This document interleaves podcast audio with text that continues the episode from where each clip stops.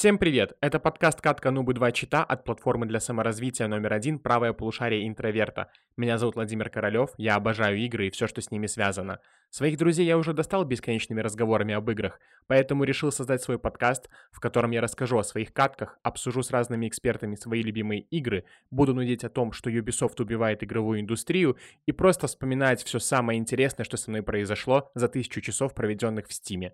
По плану этот подкаст должен выйти 14 июля. Это день хаоса и беспорядка. Наш выпуск не приурочен к этому дню, но он навел меня на мысль поговорить о злодеях из мира видеоигр. Поэтому я решил их вспомнить. Поможет мне в этом мой друг геймер Лёша. Лёш, привет. Привет, привет. И еще один мой хороший друг, философ, который поможет нам разобраться в причинах популярности злодеев, Глеб. Глеб, привет. Всем привет. Все мы знаем, что злодеи — это важная часть игр, фильмов, комиксов и не только. Если в игре есть крутой злодей, у него понятная мотивация, значит проект будет очень успешным. Но что делает злодея злодеем? То, что он выступает против сложившейся системы. Но как оценивать систему, против которой топит злодей?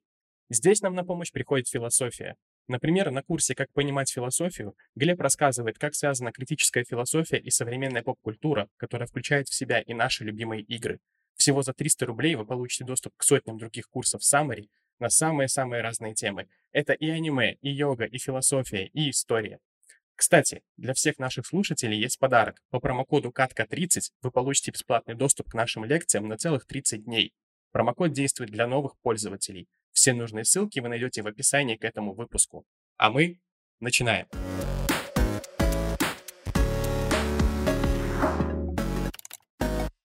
Итак, ребят, сперва хотелось бы поговорить просто в целом о феномене злодеев. Я как человек, который какое-то время играл в театре, я сам играл злодеев, и я точно знаю, что злодей — это одна из самых главных частей любого вообще какого-то творческого проекта, будь то игра, книга, комикс или, собственно, спектакль. Но в чем вообще причина, Глеб? Вот ты у нас философ, объясни, почему злодей реально порой главнее, чем сам герой? Ну, потому что, во-первых, Наверное, стоит начать с того, что зло э, долгое и долгое время воспринималось как какая-то неотъемлемая часть этого мира, зло противоположное добру, и, соответственно, у нас есть две ипостаси. Обычно всем хочется быть героями, а если есть герой, он, значит, выступает за добро, есть и злодей. И вот злодей ему противоположен, и когда крутой злодей, ты побеждаешь крутого злодея, наверное, это здорово, и гораздо лучше, чем ты побеждаешь, ну, какого-то такого слабенького злодея, вообще непонятного и тщедушного в этом смысле. А вот здесь я бы, конечно, с тобой не согласился, потому что я всегда был из тех детей, кто всегда обожал именно злодеев. Никогда не хотел быть героем. Герои какие-то скучные. Ну смотри, а разве в играх мы так уж часто выступаем в роли злодеев, обычно же мы просто, ну, чаще всего превращаемся в героев, либо там просто участники каких-то событий. Мы еще не знаем, э, на самом деле, на какой мы стороне, или некоторые компьютерные игры дают нам право вообще выбрать сторону, или запутывают нас наоборот. В этом смысле зло, оно просто э, в некотором плане, оно э, универсально выступает в качестве основы мира, зло и добро, как некоторые понятные вещи, потому что если бы, э, например, тем же самым разработчикам игр пришлось бы вносить какие-то изменения в наш мир, он был, он был бы абсолютно непонятный, а был бы он непонятный, было бы неинтересно играть. А так, пока есть зло в мире, он очень напоминает, мне кажется, наш человеческий мир в некотором смысле. Леша, ты что думаешь, почему злодей это так круто? Ой, потому что всем нравится быть плохими парнями, разве нет? Ну, вообще, да. Именно, наверное, поэтому в GTA так нравится всем устраивать хаос и разрушение. А девочкам э, в Sims э, запирать бедных симов в бассейне, убирать лестницу и смотреть, как они корчатся. Ну, здесь давай все-таки проясним, что по большей части своей э, запирали Симу в бассейнах и запирали в четырех стенах э, все-таки молодые люди, а не девушки, потому что, по крайней мере, те девушки, которых я знаю, которые играли активно в Sims, они такой ерундой не занимались, а именно занимались строительством, архитектурой, а, обустройством комнат, ну, то есть созидательное такое что-то, да. Глеб, а ты что делал в Sims? Я, честно говоря, небольшой фанат такой, такой игры. Для меня это э, довольно непривычный, непонятный мир, потому что я не знаю, что там делать. Играть по правилам — это неинтересно. В этом смысле я на стороне хаоса. Попробовать игру на, на зуб узнать, что в ней еще можно, свободный мир, мне как-то привычнее. А просто играть ради того, чтобы заработать на мебель, ну, такая жизнь у меня у самого есть, в принципе, поэтому я не, не очень это понимаю. Вот. А топить симов, ну, мне, как, наверное, человеку близкому к философии, это, это какая-то не моя стезя, хоть я и понимаю, зачем это некоторые люди делают. И, ну, э, по крайней мере, считаю, что в играх, наверное, такое тоже должно быть. И где, как не в играх, такое должно быть. А кто ваш любимый злодей? Ну, давайте так, прежде чем мы перейдем к э, непосредственно обсуждению фигур злодеев в играх, вот давайте просто вот ваш любимый злодей. Давайте, давайте топ-3, чтобы было интересней. А, мы берем не только игры сейчас, а берем вообще все. И кино, и литературу, вообще все. Вот топ-3 ваших злодея. Не знаю, когда ты спросил э, об этом, типа, кто ваш главный э, и любимый злодей из игр, я сразу вспомнил про Биг Смоука из GTA, потому что это человек, который предал меня в детстве, я ему верил, а он вот так нас э, всех, ну, я думаю, все мы играли в GTA, нас всех предал. В этом смысле э, он такой, наверное, запоминающийся злодей. Не самый интересный с точки зрения своих каких-то умений, но по крайней мере, самый в этом плане запоминающийся. Ну и мне кажется, что Танос — это человек э, и не человек, э, персонаж которого все помнят, и э, это по-настоящему интересный злодей, в том смысле, что у него есть целая концепция, и он ей следует. Очень философский, на самом деле, персонаж, и в этом плане мне кажется, что оцененный и по заслугам. Танос, наверное, украл сердца вообще всех в свое время после выхода Infinity War. Наверное, да. Наверное, да. Но, по крайней мере, он э, исправил все проблемы, которые были у предыдущих э, злодеев, поэтому он перестал быть таким картонным. В этом смысле, да. Интересно. А я не знаю, может быть, я помню хорошо, если помните первого Человека-паука, там вот был зеленый гоблин, он был страшноватый. Вот это э, злодей из детства, который мне запомнился, скажем так, потому что я смотрел в кино, и меня вот эта маска реально очень сильно напрягала когда-то, поэтому мне кажется, что это вот такой злодей впечатления для меня. Не, ну Уильям Дефо был потрясающий. Леха, а у тебя что по злодеям? О, слушай, у меня только один злодей из видеоигр, хотя мой топ-3, он тоже засветился в видеоиграх, но мой топ-1 это Рэндалл Флэг. Рэндалл Флэг, он же Человек в черном, он же Уолтер Падик, он же Незнакомец вне времени, это персонаж э, из книг Стивена Кинга. Темная башня, да? Темная башня в том числе, да. Он не ультимативное зло, потому что ультимативным злом всегда у Стивена Кинга выступает э, Алый Король. Um, но Флэг каждый раз это одна и та же личность, ты понимаешь это, но это всегда разные итерации, и ты это тоже можешь заметить. То есть вот у него есть какой-то основной стержень, но этот стержень постоянно э, обернутый в другую упаковку, скажем так. И этим он очень интересен. Ну, по крайней мере, мне. А, мой номер два — это противоположность Алана Вейка. Тот же самый Алан Вейк, да, эм, это из игры Алан Вейк. Так вот, темный Алан Вейк — это порождение озера, э, с которым сталкивается непосредственно Алан в оригинальной игре и мы можем увидеть его противоположность в дополнении American Nightmare. Чем он так хорош? В целом-то ничем, наверное, но для меня это очень близкий персонаж, потому что я сам часто во внутреннем диалоге спорю с собой, противопоставляю себе что-либо. То есть, ну, для меня это просто очень знакомая ситуация, поэтому он мне так нравится. Ну, как, собственно, и сам Алан, который борется со своим вот этим внутренним я. И третий персонаж это, естественно, Джокер из Кра Буря Безумия. Тут говорить, мне кажется, больше нечего. Я вот э, хотел тоже начать свой топ-3 злодеев именно с Джокера, но с Джокера э, Тода Филлипса. Вот мне прям Хаакин в образе Джокера зашел просто максимально. Это потрясающий персонаж. Если еще кого-то вспоминать из э, таких крутых злодеев, мне очень нравится фигура Мефистофеля у Фауста Гетте. Это есть та сила, которая всем желает зла, но вечно совершает благо. Обожаю этого персонажа. И третий, наверное, а, ну, это уже, это уже будет такой, как бы не злодей, это скорее просто мой страх из детства. Это девочка из фильма «Экзорцистка», в которой э, демон сидит. Я когда был маленький, я так ее боялся. Если кто-нибудь вообще из слушателей помнит этот фильм, пожалуйста, дайте знать, поставьте лайки, давайте просто соберемся в наш маленький клуб тех, кто боялся эту страшную девочку.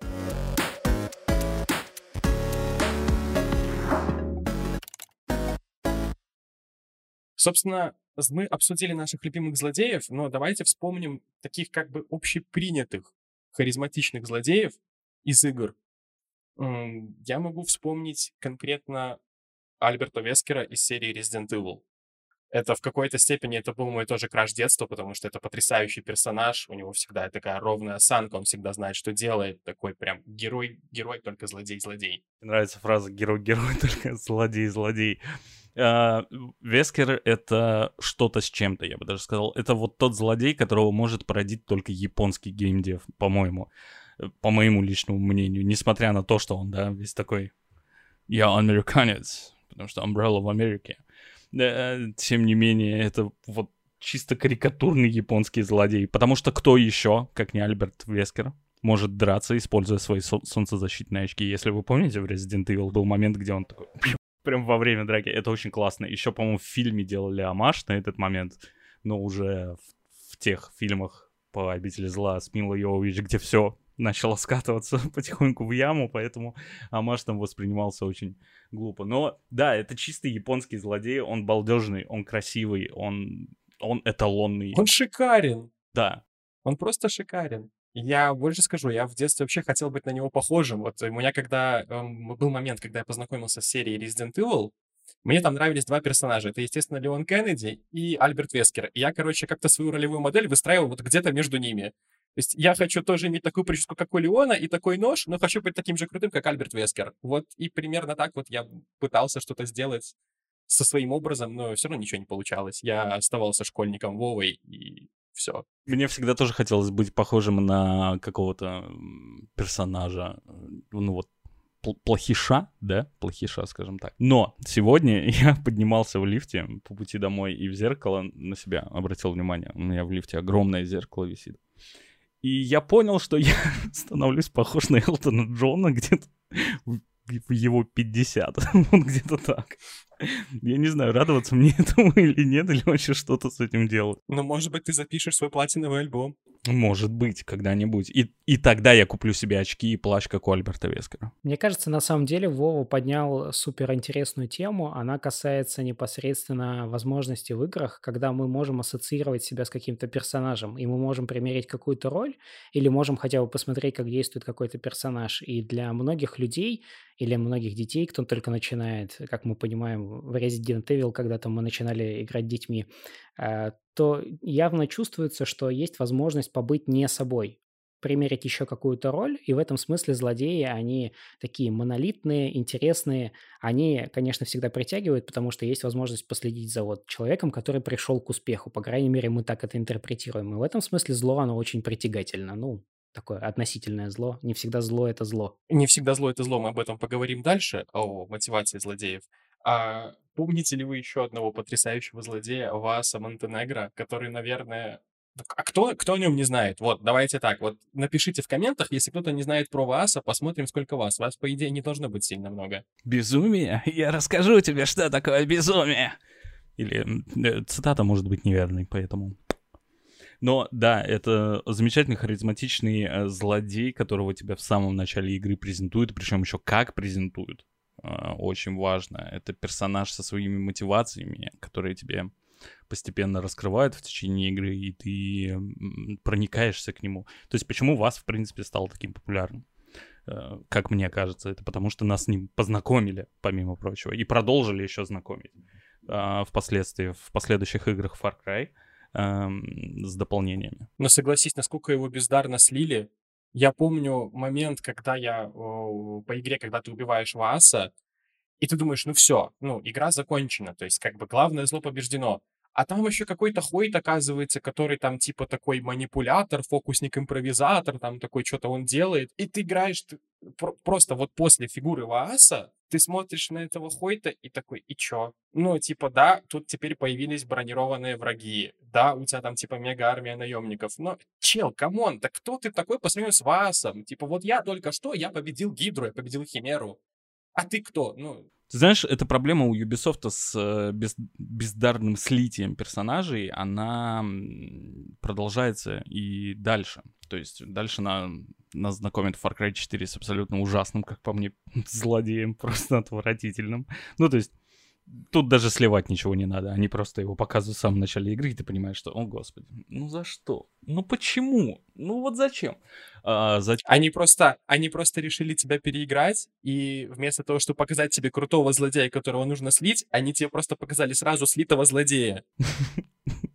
А это хорошо ты придумал, я даже не заметил.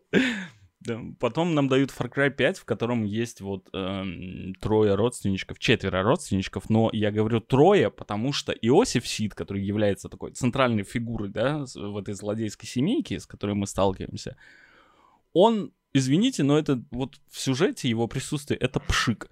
Потому что всю игру ты борешься с тремя его там, братьями, э, с двумя братьями и одной сестрой сводными.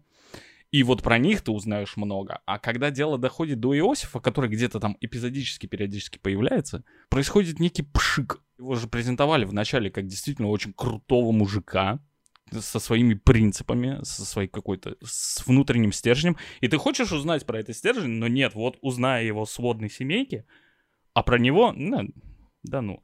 Может быть, э, я просто давно играл в Far Cry 5, может быть, у меня Э, в памяти просто не сохранилось это. Ну вот именно по ощущениям, да, по послевкусию.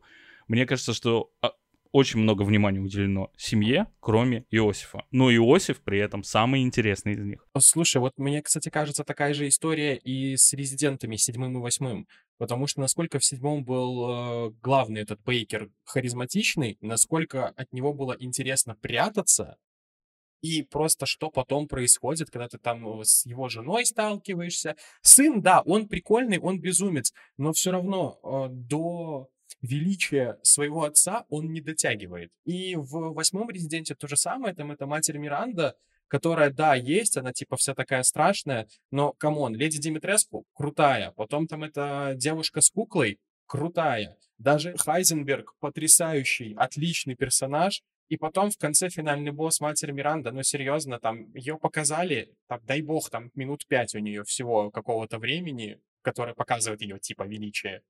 Но и что? Я прошел трижды Resident Evil Village, и единственное, что вот у меня в памяти отложилось про Матерь Миранду, это то, что она финальный босс. Все. Больше ничего, да, я помню сюжет э, с дочкой, э, но про самого персонажа Матери Миранды она финальный босс. Все. Ну и, наверное, последний такой прикольный злодей из харизматичных, ну из того, что можно вспомнить, что было в играх, ну это все-таки Джокер из Бэтмена, вот Arkham Asylum, Arkham City, вот эта вся аркхемская трилогия. И в трилогии Аркхем, кстати, Джокера озвучил, как по мне, лучший голос Джокера. Это Марк Хэмилл. Кто не знает, кто такой Марк Хэмилл, посмотрите старые Звездные войны. Это же Люк Скайуокер. О май гад. Неужели вы этого не знаете? Кошмар. Вот. И это лучший лучший голос Джокера, по моему мнению. В русской озвучке, по-моему, Константин Карасик его озвучивал, и это тоже замечательно и великолепно. Это вот те времена, я, если честно, сейчас будет такое, такая интерлюдия, я, если честно, хейтер русской озвучки в, в играх, но Джокер в Arkham Asylum, в трилогии Архем, это просто... М -м. Константин, мое почтение. Жалко только, что остальные части не перевели. Э, если говорить про Джокера, мне кажется, что это вообще такая фигура. Я не удивлен, кстати, что Вова ты его назвал вообще, в принципе, как э, топового злодея, потому что это настоящее нечто такое, вот то, что мы подразумеваем под злодеями. Если вспомнить философов, например, Аристотеля, он говорил о том, что зло проявляется всегда в в первую очередь в нравах, как некоторое зверство, невоздержанность, порочность, но в первую очередь то, что нарушает порядок. Вот это вот отступление от порядка, вот это вот какая-то э, абсолютная ненормированность, неожиданность. И вот поэтому, например, так популярен вас, потому что он олицетворяет собой вот это вот хаос настоящий. Ты не знаешь, что от них ждать, но при этом ты хочешь за этим смотреть по-настоящему. Вот это и есть настоящий классический хороший злодей. Хорошо, когда у злодея есть своя философия. Наш курс «Как понимать философию» поможет вам лучше разбираться не только в философии злодеев, но и в философии в целом. Всего за 300 рублей вы получите доступ к сотням других курсов Summary от правого полушария интроверта на самые разные темы. Это и литература, и философия, и история, и многое-многое другое. Вы можете слушать наши лекции фоном, пока занимаетесь своими делами, гуляете, готовите или же играете в соло в РПГ. а наши слушатели могут получить бесплатный доступ на 30 дней ко всем курсам по промокоду КАТКА30. Промокод действует для новых пользователей. И, кстати, у нас есть для вас крутое предложение. Теперь вы можете подарить нашу подписку своим родным и близким, а с таким подарком вы точно не прогадаете. Поверьте мне, дарить знания — это очень круто. Тем более, все оформляется очень просто, всего за несколько кликов. Всю подробную информацию вы сможете найти в описании к этому выпуску.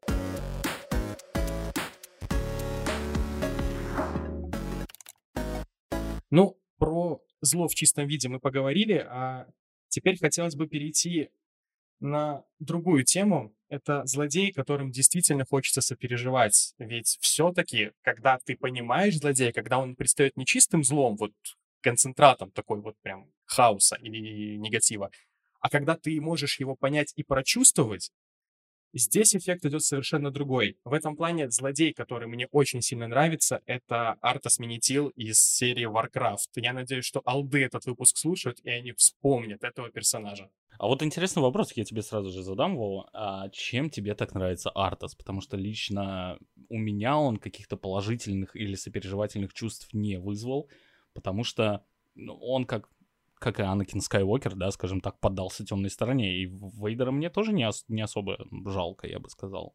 Во-первых, начнем с того, что я в Warcraft играл. Это была моя первая игра, которую я прошел. И я в него играл, это когда мне только купили комп, то есть это было где-то лет 12, и на тот момент Warcraft это был просто взрыв мозга. А, но здесь, конечно, важно сделать такое легкое отступление. Я надеюсь, что подписчики меня поймут. А как вы думаете, почему подкаст называется «Катка. Нубы два чита»? Потому что я и есть тот нуб, который пользовался читами во время прохождения Варкрафта. Я не мог пройти нормально Warcraft. У меня не получалось, поэтому я, естественно, прописывал I see dead people, это чит, который открывал всю карту, Grid is good на ресурсы, и Who's Your Daddy на то, чтобы быть бессмертным и убивать всех с одного удара. Так что вот. И когда я прошел Reign of House, мне было настолько интересно смотреть за превращением Артаса уже в вот злодея, потому что финал, финальный ролик, когда Артас идет в этом, в темной накидке по городу, там падают э, лепестки роз на него. Он еще, я вот до сих пор помню эту потрясающую анимацию, когда он э, подхватывает листок, трогает его двумя пальцами и так небрежно его отбрасывает. И потом он заходит во дворец. «Сынок, что ты делаешь?» «Я становлюсь королем, отец». И все, и этот финал просто все, меня разнесло. Я сидел, у меня глаза были по 10 копеек, я прям такой, все, господи, я хочу еще, мне нужно больше, дайте больше. Это очень-очень интересно. И еще потом прикольно, ты, когда переигрываешь уже компанию за Артаса, вспоминаешь, что он говорил там «за честь и отвагу, за моего отца», и ты сидишь, уже знаешь сюжет, такой «ну да, ну да, ну да, поговори мне тут, поговори». А чем тебе-то Артас не нравится? Ну, вот именно тем, что он поддался силе, поддался голосу короля Лича. Да, я не, если честно, я не помню, была ли у него там мотивация защитить э, свое государство и прочее, прочее.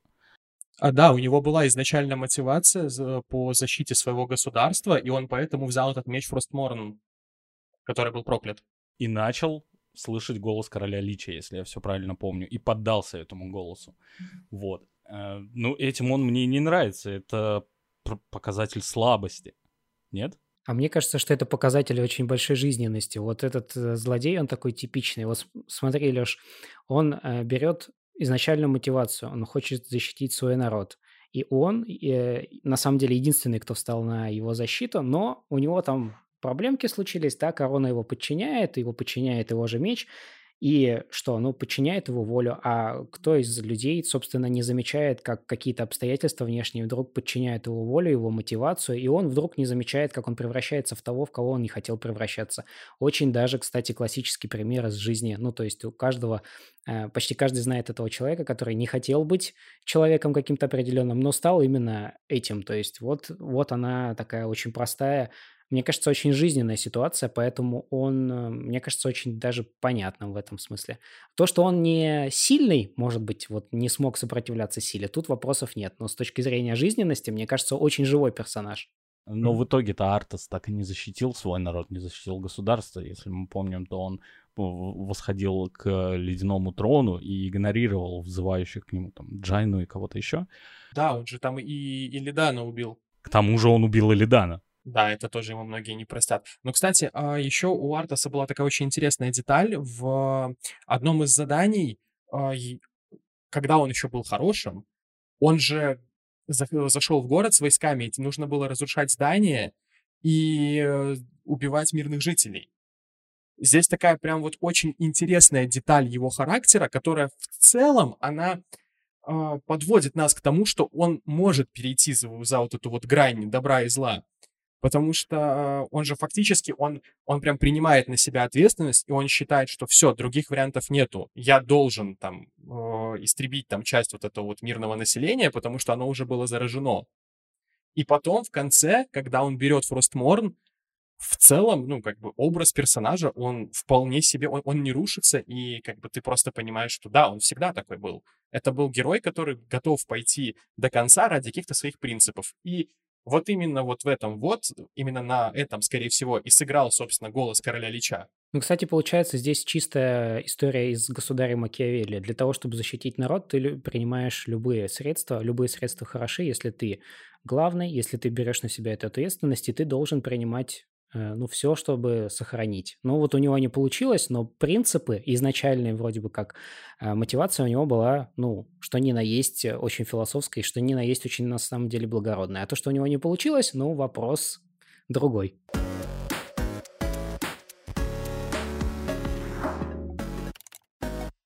Я бы хотел еще про одного злодея поговорить, про очень прикольного злодея. Злодей, который мне вынес мозг просто куда-то в стратосферу, это Комсток из uh, Bioshock Infinite. Здесь, наверное, многие, кстати, фанаты вселенной, они, скорее всего, скажут, что в первой части был злодей лучше. Но мне почему нравится именно Infinite? Uh, потому что фактически этот злодей, это же главный герой, просто который свернул не туда, там же обыгрывается эта тема мультивселенных. Э, я надеюсь, это сейчас ни для кого не спойлер, потому что, ребят, ну игра-то вышла уже кучу лет назад. Посмотрите игрофильм на Ютубе. Реально, это очень круто. Вот. И фактически главный герой и есть главный злодей. То есть там прям очень круто показана вот эта вот история с тем, что какой-то наш выбор может нас увести вообще в другую сторону, причем прям в непредсказуемую какую-то. Причем кучу раз предупреждали, что это только один из вариантов развития событий, только один из вариантов развития событий, который может быть, а может быть другой, но герой все равно прошел своим путем, и мне кажется, что это интересно в том смысле, что э, не всегда получается злодей становится злодеем по своему собственному желанию. Иногда Э, человек, который выбирает какой-то определенный путь, ну, то есть он предопределяет, что он будет злодеем, но он об этом даже не знает, то есть у него даже благие намерения, получается, что так. Да, у Комстока же как раз таки и были благие э, намерения, то есть он же там принял веру. Тогда можно сказать, что он фактически хотел построить утопию, кстати, вот классический тоже пример э, из жизни. Человек хочет защитить свою а, родину, видит благосостояние, видит путь к этому э, и пытается всеми возможными способами. Он видит цель и не видит никаких вообще препятствий перед собой. И не понимает, как он сворачивает не туда. Опять классическая история, когда мы хотим построить идеальное государство, мы, условно говоря, представляем себе, о, нужно построить утопию. Здорово. Как мы это будем делать, неважно. Неважно, сколько жизней, например, пропадет в этом котле. И на этом пути мы стараемся вот сделать все, что можно. И точно так же у героя получается, что он не замечает, как ничего, все рушится буквально у него. А потом, естественно, когда у тебя есть какая-то цель, и она благая, по твоему мнению, ну как ты? Ты будешь все делать, чтобы ее спасти. Но вот и в итоге не вышло. Да, конечно, Bioshock Infinite был потрясающий что даже сейчас, уже спустя столько лет после выхода игры, эту игру реально можно обсуждать. Ну, это, это редкость. Проблема Bioshock Infinite, что э, для того, чтобы его понять полноценно, его нужно как минимум несколько раз пройти. Несколько раз пройти Bioshock Infinite — это испытание, как по мне, потому что э, когда я первый раз прошел э, игру, я не понял, что это не тот же самый Букер Дэвид, что это одна из итераций, да, одна из вариаций развития событий жизни Букера Девита. Э, и, насколько я помню, всего один выбор привел его к становлению комстоком — это крещение. И я после первого прохождения я полагал, что это и есть из этого самого таймлайна Букер Дэвид, который впоследствии примет э, крещение и вернется назад во времени. То есть я думал, что это не итерация, а оригинал. И даже несмотря на то, что я несколько раз смотрел разбор сюжета этой игры, у меня в голове не откладывается тот факт, что это не оригинал, а итерация из другого таймлайна. А вот у меня, кстати, срослось это все очень быстро, ну, потому что я с детства фанат э, «Машины времени», ну, э, что книги Уэллса, что, собственно, экранизации с Гаем Пирсом. Я фанат Доктора Кто, поэтому для меня вся эта идея с мультивселенными — это абсолютно понятная вещь. Это, наоборот, кстати, вот очень прикольно, и мне кажется, что этого не хватает, например, той же киновселенной Марвел. Они пытаются делать этот вот if, но это очень мало в контексте того, чтобы показать, а вот что было бы. Что ты имеешь в виду под мало? Ну, там же серии по 20 минут-то всего. Ну, этого действительно не хватает. Я бы хотел увидеть больше. То есть, например, особенно, особенно вселенную, где все супергерои стали зомби, я бы хотел этого увидеть больше.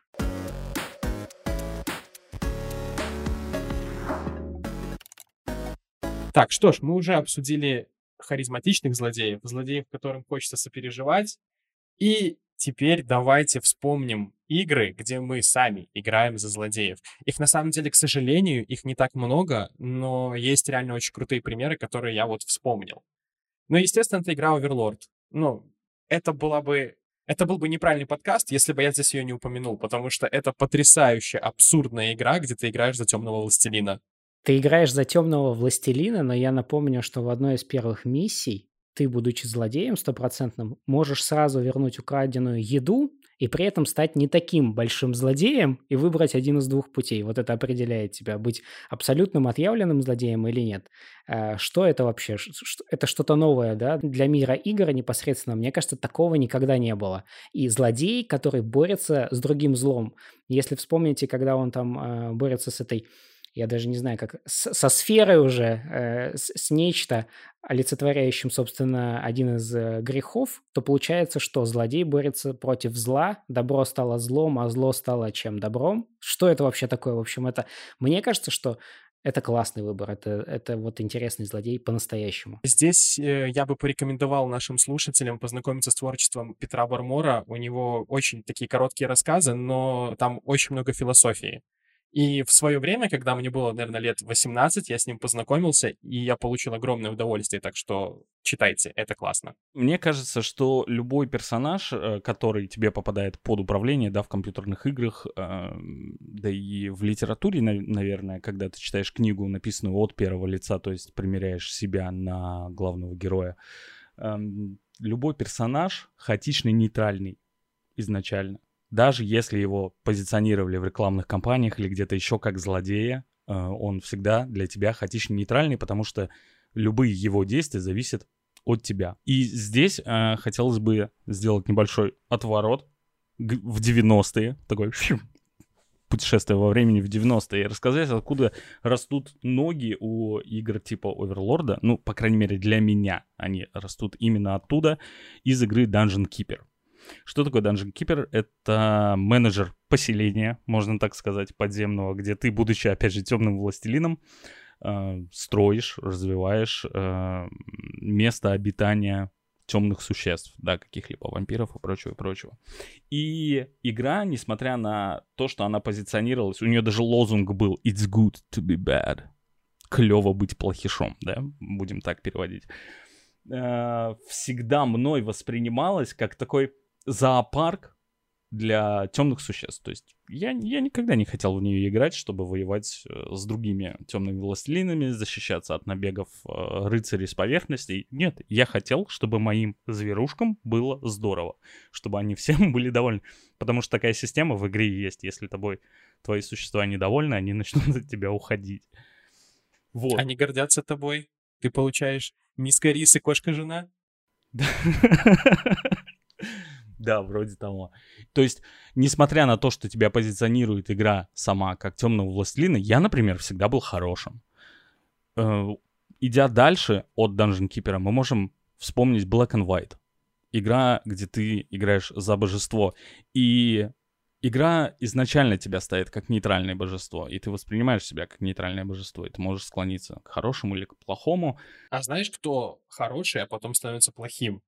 Это Алекс Мерсер из прототайпа. Это была такая очень старая, ну, уже по, по меркам сегодняшнего дня, уже старая игра.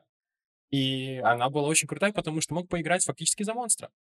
Да, и здесь, кстати, а, можно провести параллель с Артасом, потому что а, даже не параллель, а вот Алекс Мерсер, он как антипод Артасу, который поддался слабости, а Алекс Мерсер, он поддался правде, скажем так, ну, то есть своей правде, э, и начал творить нечто плохое, потому что он не сдался, а потому что обрел для себя новую силу какую-то. Алекс Мерсер — это тот персонаж, который приходит в себя в морге, да, э, в первом же ролике мы, мы видим, как э, врачи приходят в шок, потому что все думали, что он умер, но он оказывается заражен вирусом, который не, некая корпорация выпустила на территорию Нью-Йорка, и Алексу это, естественно, не нравится. Он хороший парень. Ну, не сказать, чтобы плохой, по крайней мере, да, в самом начале игры. Э, и ему просто хочется узнать, что произошло, почему он подвергся заражению, кто выпустил этот вирус, что вообще происходит. И на этом пути, через весь сюжет игры, он открывает для себя правду о случившемся, и эта правда, ну, будем говорить прямо, отшибает ему мозги. Поэтому, естественно, он становится плохим персонажем. И игрок здесь, к сожалению, никак не может повлиять. Вот, кстати, а кто-нибудь вообще вот реально прям проходил до конца прототайп? Потому что а, у меня игра очень жестко боговала. Вот, вот все, что я помню про прототайп, конкретно, то есть мы не берем сейчас просмотр э, роликов на Ютубе, а вот именно когда играл сам, игра была в каком-то прям диком, плохом техническом состоянии. Ты знаешь, я проходил прототайп в бородатом году первый. Я даже... я, я сейчас ловлю волну хейта, но я прошел второй прототип, и он мне понравился больше. Наверное, потому что у него техническое состояние было э, немного, но все-таки получше. Но я пытался его пройти и никогда не мог дойти до финала впоследствии. Просто потому что Мерсер в моих руках становился, ну, слишком сильным. То есть прокачка персонажа, она где-то к э, концу второй, третьей игры доходит практически до максимума, и тебе становится скучно, уже зная сюжет, тебе просто скучно в это играть. Кстати, насчет прокачки персонажей, мне кажется, что еще интересный в этом плане пример — это Элли из Last of Us. Если, кстати, вы отмечали когда-нибудь для себя, если играть не на топовом уровне сложности, то оказывается, что жестокость это получается, что то, что исходит от нас, а не, на, самом деле не то, что исходит от персонажа. В этом плане игра Last of Us, мне кажется, тоже очень интересная. Да, но это именно второй Last of Us.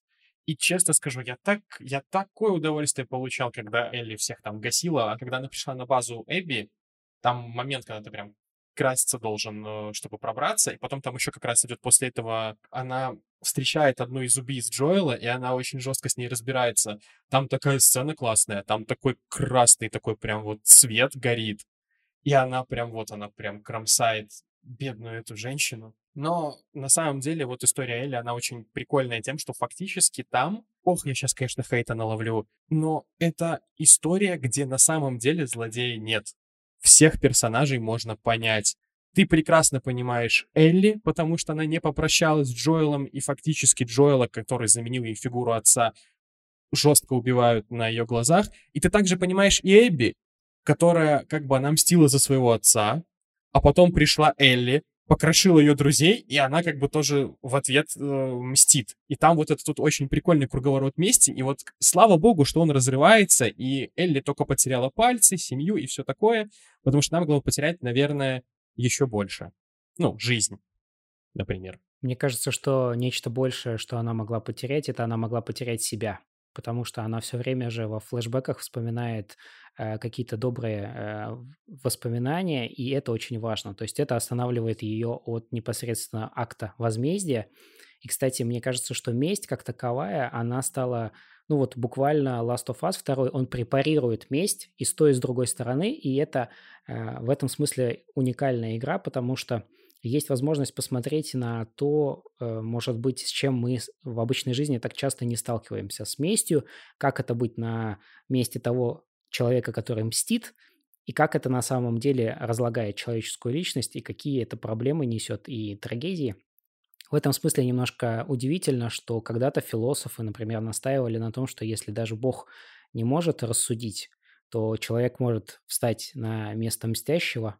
У Лейбница была такая концепция, и он к возмездию, например, относился очень положительно. Что возмездие, да, око за око, зуб за зуб. Все так должно быть. Так что в этом смысле, если бы философы играли в некоторые компьютерные игры, они были бы очень удивлены.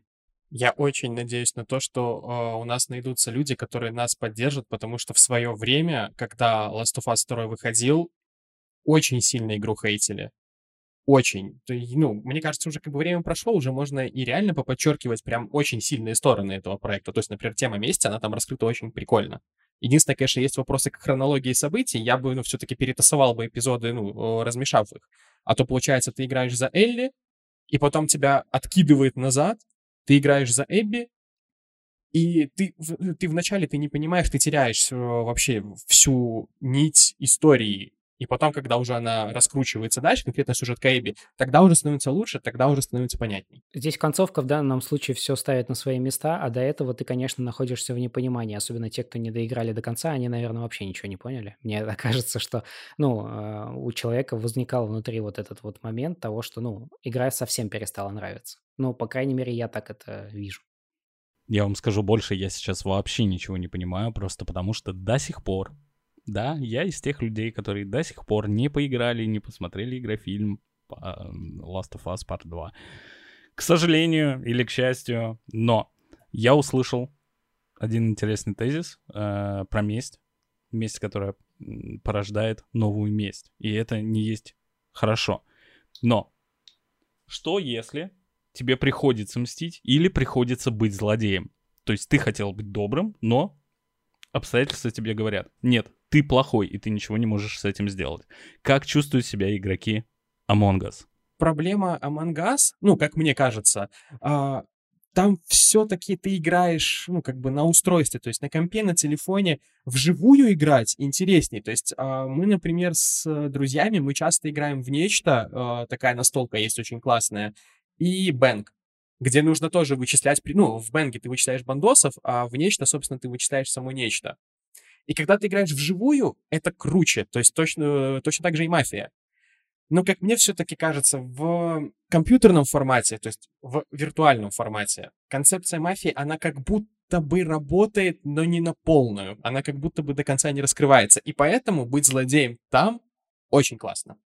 А, тебе обязательно нужно попробовать, если я не ошибаюсь сейчас, э, я не помню название проекта, но сейчас разрабатывается VR-проект э, под э, шлемы с поддержкой мимики лица, то есть полностью отслеживание глаз, мимика лица. Тоже в конве «Мафия», игра разрабатывается, и она будет на, на твоем персонаже всю твою мимику отображать, соответственно. То есть не только, да, интонационный голос, потому что именно этот факт по-моему, и ломает восприятие Among Us по сравнению с живой мафией. Потому что ты не, не можешь видеть эмоции человека, который предатель, собственно. Ты не, можешь, не так просто его вычислить. Ну и тоже, пока ты напишешь э, с телефона, я знаю, что он импостер, ну, времени пройдет много, и там уже сообщение 500 уже в чат вылетит, и уже твое уже затеряется просто в этом бесконечном потоке. Ты, видимо, давненько не играл в Among Us, там давно завезли voice чат. Опа, надо зайти, надо зайти. Как альтернативу Among Us э, могу порекомендовать игру Goose Goose Duck, Гусь-Гусь-Утка. Э, принцип абсолютно тот же самый, э, геймплейные механики абсолютно те же самые, только voice чат, proximity чат. То есть, чем дальше ты от какого-то персонажа, тем хуже он тебя слышит. Эм, соответственно, поприятнее графика. Ну, это такое мое личное мнение. Мне кажется, то, о чем говорит Леша, на самом деле, это скорее исследование, может, не знаю, людей, психики человека, когда вы даже в Among Us играете со знакомыми, вдруг эти знакомые, ну, согласитесь, они раскрываются совершенно по-другому, когда э, вы общаетесь, и человек говорит, да нет, нет, это не я, или там вовремя просто подкидывает, что называется, на вентилятор правильные аргументы, чтобы люди сами запутались, и все. Даже иногда не нужно э, предателю ничего для того, чтобы просто выиграть. То есть ему нужно просто вот действительно управлять этой всей ситуацией. Мне кажется, что в этом смысле то, что ты не видишь мимики, жестов, это отключает тебя от человеческого, и ты стараешься, ну, то есть, получается, ты, ты весь как слух или ты весь как зрение, ты следишь, кто где был, э, там начинается «я был на камере». На какой камере ты был? Вот эти споры, это и есть вот это вот реальное, э, ну, процесс, который тебя захватывает, по крайней мере. Э, без этого, мне кажется, было бы не так интересно, что ли. В этом смысле, ну, виртуальное пространство даже что-то может дать новое нам, как это неудивительно. И вот то, о чем говорит Глеб, подводит нас э, к следующей теме. Это игроки-злодеи непосредственно. То есть игроки, которые намеренно, э, либо просто потому, что они такие, портят вам игру. Срывают вкатки в Доте, Counter-Strike, Valorant, в любом сессионном э, шутере или в любой сессионной мобе. Пацаны, давайте сперва расставим точки над «ё». Все мы иногда так делали. Или нет, или я один такой? Не скрою, я так поступаю постоянно. Я играю в Valorant, у меня не самый обычный никнейм, э, конкретно в этой игре. Я пою в Valorant, и делаю из этого иногда изредка тиктоки. Но не будем об этом. А, будем о том, что реакция на мой никнейм зачастую оказывается не самой адекватной, и я порчу людям игры. Да, я порчу людям игры, я просто выхожу в момент выбора персонажа и всех выкидывает обратно в главное меню. Я знаю, что поступаю плохо, но ничего не могу с собой поделать. А, уважаемые слушатели, найдите, пожалуйста, Лешу в Валоранте и делайте с ним точно так же. Мешайте ему играть, отстреливайте его, пусть он станет вашей целью номер один. Глеб, а ты как? А, а, а я никак. Вот если честно, я, я таким вообще не занимаюсь, потому что мне кажется, что мы приходим в игру играть, я причем понимаю вашу мотивацию, когда, ну, вот, когда это такое что-то действительно интересное или обстоятельства тебя задавливают. То есть бывают такие игры, в которых по-другому нельзя. Но вот меня лично, я не люблю это слово, но извините за него, но меня просто раздражают, бесят игроки. Например, для меня там FIFA – это моя любовь. Э, в частности, я часто играю. Но меня раздражают игроки, которые в онлайн сливаются после 0.3, потому что, типа, они не получат минус к своему счету. Ну, прими поражение честно. 0,3, ты горишь, все, будь честен самим собой, наберись опыта, будь э, до конца игроком, условно говоря. Но это, это собственный выбор, мне кажется, каждого отдельного игрока, и тут все-таки, поскольку играми это не запрещено, то в данном случае пусть и там разное бывает к этому отношение, но так или иначе, все, что не запрещено, ведь разрешено, особенно в виртуальном пространстве в данном случае. Так что все, что все, все, все где находят игроки какие-то лазейки, ну, все это тоже часть, часть деятельности, часть игры. К этому тоже нужно привыкать. Ничто не истина, все дозволено каждый ливер так или иначе он получает свое наказание. То есть либо это минус к очкам, либо как э, система в Valorant, например. Я не играю в рейтинговые игры, а, поэтому, ну, там, естественно, тебе должны снижать рейтинг. Во всех остальных ситуациях ты просто получаешь а, штраф к подбору новых игр. То есть, если ты ливнул из игры, будь любезен, вот тебе штраф по времени, 3 минуты ты сидишь, не можешь найти себе новую игру.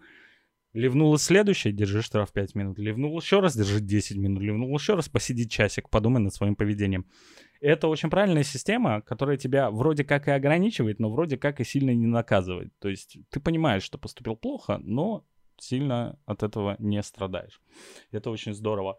Но, эм, опять же, свою защиту хочу сказать, что никогда, играя 0-3, не покидаю игру. Лично у меня это всегда связано с чем-то социальным именно, то есть социальное взаимодействие с игроками. Если оно негативное, я не хочу страдать. Соответственно, я покидаю игру до ее конца.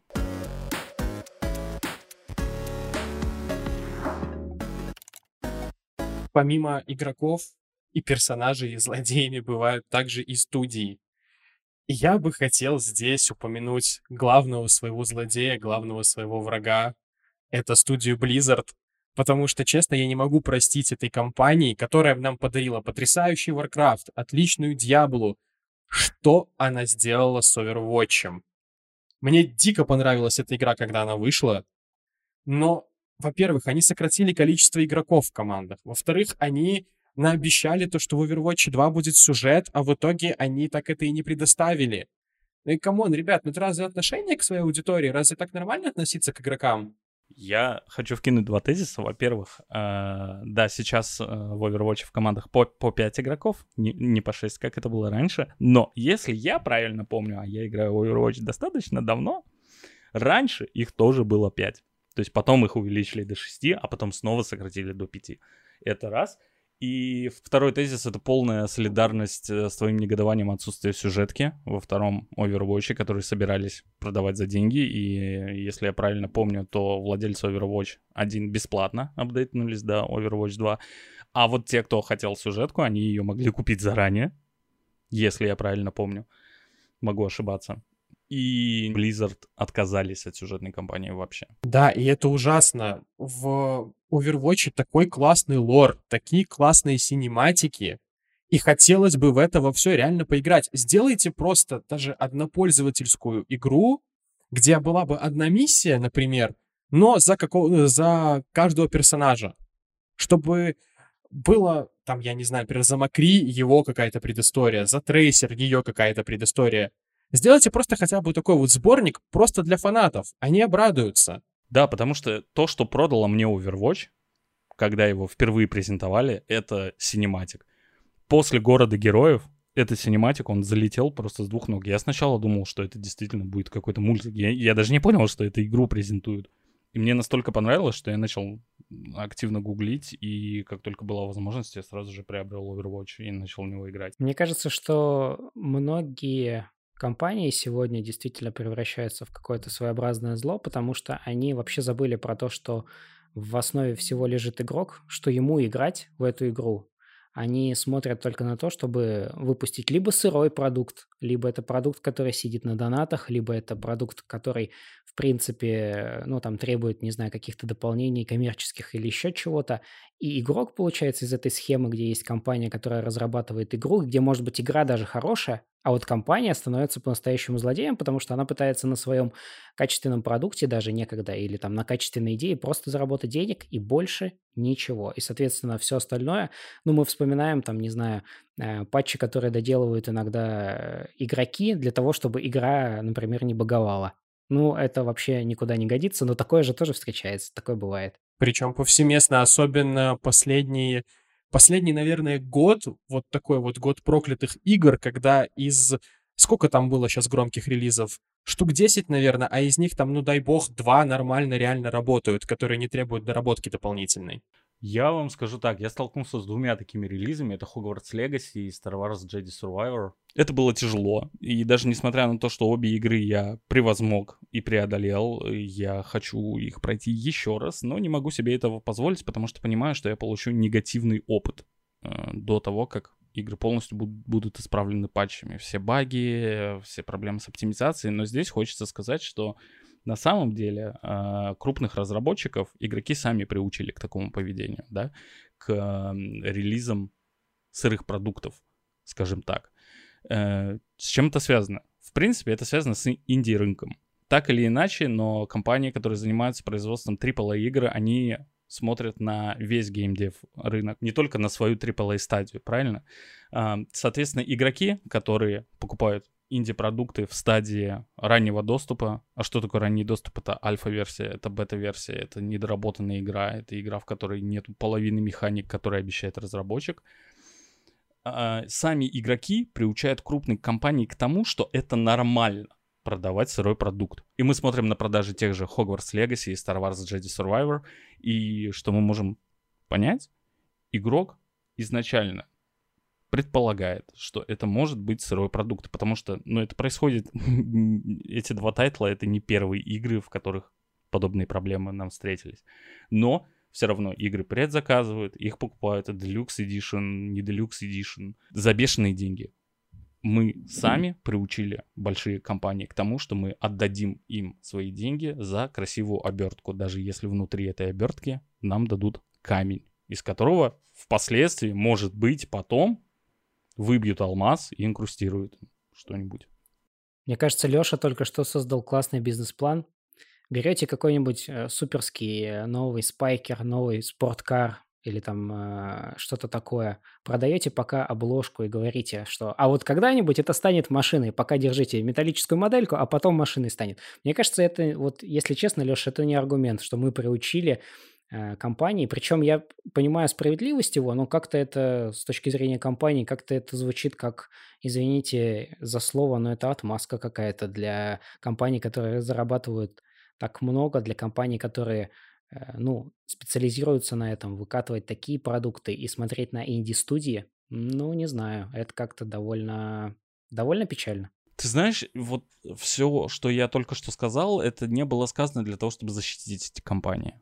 Я точно так же я точно так же хочу ругаться на EA Games за Star Wars, я точно так же хочу ругаться на Warner Brothers за Hogwarts. Я точно так же хочу ругаться на Криса Робертса. Если вы знаете, кто такой Крис Робертс, значит, вы знаете, что такое Star Citizen. Star Citizen — это многомиллиардная альфа-версия игры, учитывая, что даже в альфа-версии очень многие игры намного лучше работают, чем Star Citizen, которая разрабатывается уже более 8 лет. И я сознательно отдаю туда деньги. То есть все, что я сказал, оно не призвано как-то защитить корпораций и не призвана защитить игроков. Я скажу так, и те, и те не правы. Каждый по-своему, каждый в своем свете, но тем не менее.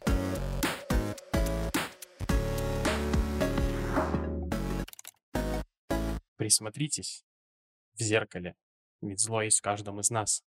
Вот какую-то такую точку я бы хотел поставить на сегодняшнем нашем подкасте. Дорогие друзья, я очень надеюсь, то, что вам понравился наш сегодняшний выпуск оставляйте свои комментарии, пишите нам, какие темы вы хотели бы услышать, каких злодеев мы несправедливо забыли и обделили вниманием в этом подкасте. Ставьте нам 5 звезд на Apple подкастах и смотрите наш курс Summary «Как понимать философию». Напоминаю вам про подарок для новых пользователей. При оформлении подписки введите промокод КАТКА30 и получите бесплатный доступ на целых 30 дней. Все ссылки вы найдете в описании.